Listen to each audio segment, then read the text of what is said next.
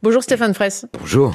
Vous êtes euh, cet acteur toujours souriant, pétillant, plein de vie, heureux sur scène, très tôt, sur la toile ou sur petit écran. Ce métier d'acteur vous a permis de vous épanouir et de fendre la carapace que vous aviez euh, ado et enfant. Le déclic a eu lieu euh, au cours Florent. Ensuite, il y a eu le Conservatoire national supérieur d'art dramatique. Il y a eu la Comédie française et la confiance d'Agnès Varda, Pierre Jolivet, Philippe de Broca, François Ozon, Steven Spielberg et tant d'autres. Le public vous a découvert en 87 dans Chouan, dans lequel vous incarniez Aurel de Carfadex, qui vous a valu d'ailleurs de recevoir recevoir euh, le César du meilleur espoir masculin. À partir du 24 janvier, vous serez euh, sur la scène du Théâtre Antoine, dans la peau euh, du professeur John Keating, immortalisé par Robbie Williams dans le film Le Cercle des poètes disparus en 89. Là, c'est une pièce de théâtre, c'est adapté effectivement de l'œuvre de Tom Schulman. Stéphane Fraisse, est-ce que ce rôle n'est pas déjà un cadeau pour vous? Je vais vous faire une, une confidence. Je fais partie du cercle très fermé des gens qui n'avaient pas vu le film.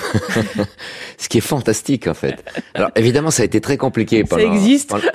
C'est ce que je mets d'ailleurs dans l'édito. Il en existe encore. Ça a été compliqué pendant 40 ans parce que je me retrouvais dans des situations euh, avec des gens qui me disaient euh, non mais il y a surtout euh, le cercle des poètes disparus que moi j'avais pas vu donc il me semblait avoir sauté une case et pas qu'une hein, si je, je, me rends compte aujourd'hui que ma, ma, filmographie a d'énormes trous. Et donc je, je, dirais j'avais pas de pression par rapport à, à l'événement et à cette espèce de chose un peu mythique que porte le film à travers les générations puisque je me rends compte qu'aujourd'hui encore des, des, jeunes de 20 ans sont accros au film. Et c'est très bizarre parce que j'en parlais avec avec le metteur en scène voir un film 40 ans plus tard, un film qui a marqué toute une génération, c'est pas le voir au moment où on le voit. Parce qu'il s'est passé 40 ans et qu'on ne se remet jamais complètement dans l'époque. Parce qu'on est marqué par ces 40 ans et pendant ces 40 ans, il se sont passés tellement de choses qui font dire au film autre chose que ce qu'il dit. Parce que l'éducation qui est donnée aux jeunes au lycée, comme l'éducation des parents d'ailleurs, dans les années 80 a accouché aujourd'hui d'une autre génération. Et il y a beaucoup à dire de cette génération. D'ailleurs, elle fait beaucoup parler même les,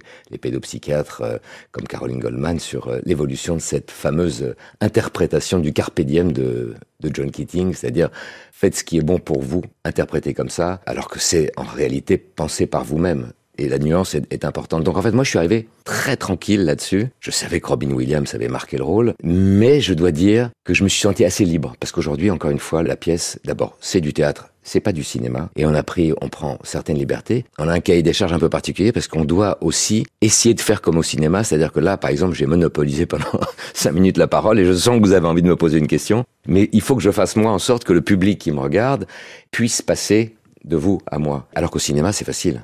On met la voix off, on est sur un plan de poubelle qui circule, et on voit tout le monde, et on allège un peu le propos. Le théâtre, ce sont essentiellement des mots. Le propos devient très fort et très puissant, voire très pesant, comme ça. Donc on a, on a travaillé sur quelque chose qui a pris euh, une certaine distance euh, par rapport au film, tout en permettant aux, fans euh, du film d'être j'espère satisfait. On est en 59 au moment où ça se passe dans, dans le Vermont, donc on est aux États-Unis et euh, on a ce, ce professeur donc euh, John Keating qui enseigne euh, la littérature anglaise. Il est effectivement très original dans sa façon de, de, d'enseigner à ses étudiants le fait de refuser le conformisme, de tendre vers le carpe diem, donc le fait de vivre l'instant présent et aussi d'aller chercher cette liberté. Est-ce que c'est ça qui vous intéresse d'ailleurs dans ce métier finalement et dans cette pièce de théâtre, ce symbole de la liberté Je pense que c'est une chose que nous devrions faire à chaque instant de nos vies, c'est-à-dire nous re-questionner, re-questionner nos certitudes. Et c'est évident qu'on en a besoin pour avancer, parce que sinon on s'écroulerait. Mais on le sait aussi que c'est dans les moments de doute qu'on se construit vraiment, qu'on laisse rentrer de l'air,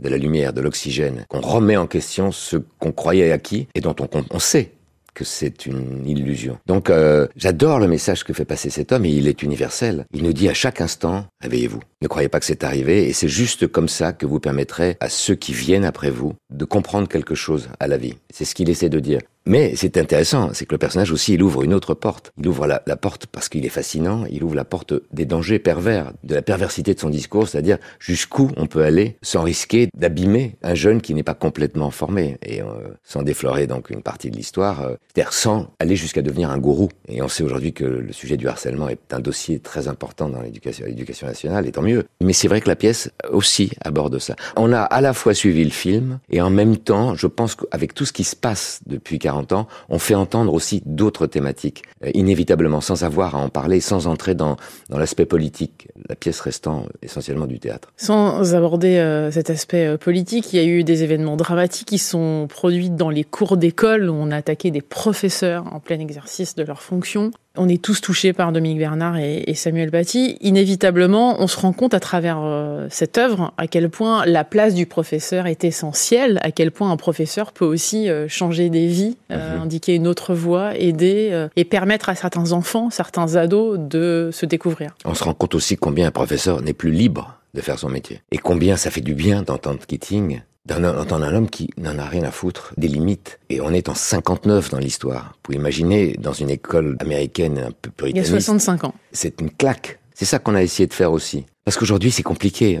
Regardez l'attitude des élèves vis-à-vis des professeurs, et même des professeurs vis-à-vis des élèves, hein, dans certains cas. Les rapports ont tellement changé, mais si vous gardez ce rapport de respect et la stature du professeur qui est respecté, alors on fait entendre tout un discours, tout un message. Pour moi, c'est fondamental, en fait. La première raison pour laquelle j'ai choisi de faire ce spectacle, c'est parce que justement, nous sommes en danger. Notre école est en danger. Le message de liberté, liberté d'expression qu'un professeur doit avoir est en danger, gravement en danger. Et c'est essentiel aujourd'hui, par le théâtre par exemple, de le faire entendre. Il y a quelque chose qui touche à l'empathie, à, l'émotion. Qui n'a pas rêvé d'avoir un John Keating comme professeur Est-ce que tout le monde a eu son John Keating? Je suis pas sûr. Ce qui est fou, quand on regarde euh, l'histoire de, du Cercle des Poètes Disparus et qu'on regarde la vôtre, c'est le nombre de points communs, euh, Stéphane Fraisse. Enfant, vous étiez extrêmement timide. Là, on parle d'un professeur qui est aussi face à un élève qui est Todd, qui est très timide, qui n'arrive pas à s'insérer dans ce monde-là parce qu'il est discret. Vous étiez comme ça, enfant, Stéphane Fraisse. Ah Est-ce que vous retrouvez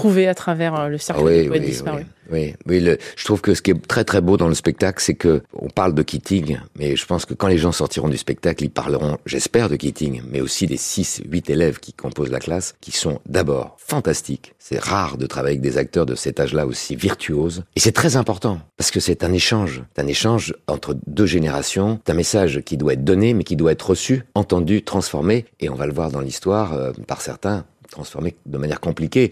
Et c'est vrai que quand je leur parle à chacun d'eux, je me retrouve dans chacun d'eux. Il y a une effronterie que j'avais, mais qui était très enfermée à l'intérieur de moi. Il y avait une énorme pudeur, voire timidité, euh, qui était maladive pratiquement, et dont je me suis euh, un peu euh, libéré avec ce métier. Oui, je, me retrouve un peu partout. Quand vous étiez enfant, justement, il y avait, il y a eu un moment où ça a été très difficile, au moment de la séparation de vos parents. Vous avez mal vécu, vous êtes enfermé sur vous-même. Au début, vous avez vécu avec votre maman. Ensuite, il y a eu ces pensions et puis euh, il y a eu même des fugues. Vous avez toujours été très habité aussi par vos ancêtres, euh, à l'exception de vos grands-parents maternels, ils ont tous été déportés. Et euh, on a l'impression que le John Keating, ça a été les cours Florent. C'est-à-dire que d'un seul coup, vous êtes arrivé dans ces cours Florent et vous vous êtes libéré de tout ça. Vous avez fendu la carapace parce que c'est de ça qu'il s'agit. Est-ce que c'est pas ça aussi la vie? C'est d'avoir besoin aussi et d'accepter que les autres nous nourrissent, nous indiquent des voies, nous prennent par la main? Évidemment, la, la vie c'est des, des rencontres. Après, il faut savoir les lire.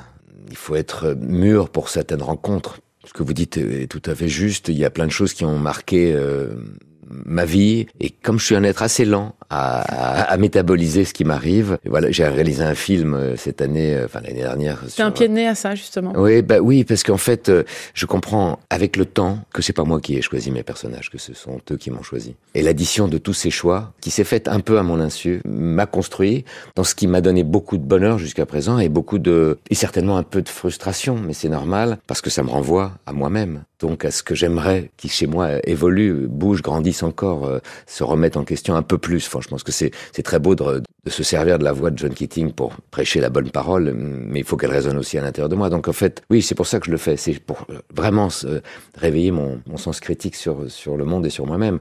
C'est une chance quand même de faire ce métier aujourd'hui dans ces conditions. Tout ce qui s'est passé dans ma vie avec les joies et certains drames m'a construit et il faut un moyen, un passeur, quelque chose qui me permet de passer ça. Il faut pour moi, avec mon métier, un personnage ou une situation. Celle-là, elle, est, formidable. On se dit qu'il n'y a pas vraiment de hasard dans la vie. Euh, c'est pas un hasard si vous, vous retrouvez John Keating aujourd'hui. Non, c'est comme si euh, le personnage m'avait dit arrête-toi, je suis pour toi, t'en as besoin, arrête-toi. Et très souvent, les grands personnages, ceux qui ont marqué ma vie et ma carrière et qui visiblement ont laissé un peu de trace sur les gens qui l'ont vu, sont des personnages que j'ai évités ou que je n'ai pas vus et qui se sont mis en travers de ma route en me disant c'est pour toi et t'en as besoin. Et c'est vrai que cette, cette, ce stop, oui, m'a fait encore un peu plus et un peu mieux grandir et donner de l'envie. Et puis, ce que j'ai envie de dire, c'est que ce spectacle, c'est avant tout un hymne à la vie. Combien on en a besoin aujourd'hui? Fait réfléchir, bien sûr, ça, ça reste du théâtre et surtout on en sort, j'espère, avec euh, l'envie de vivre, quoi.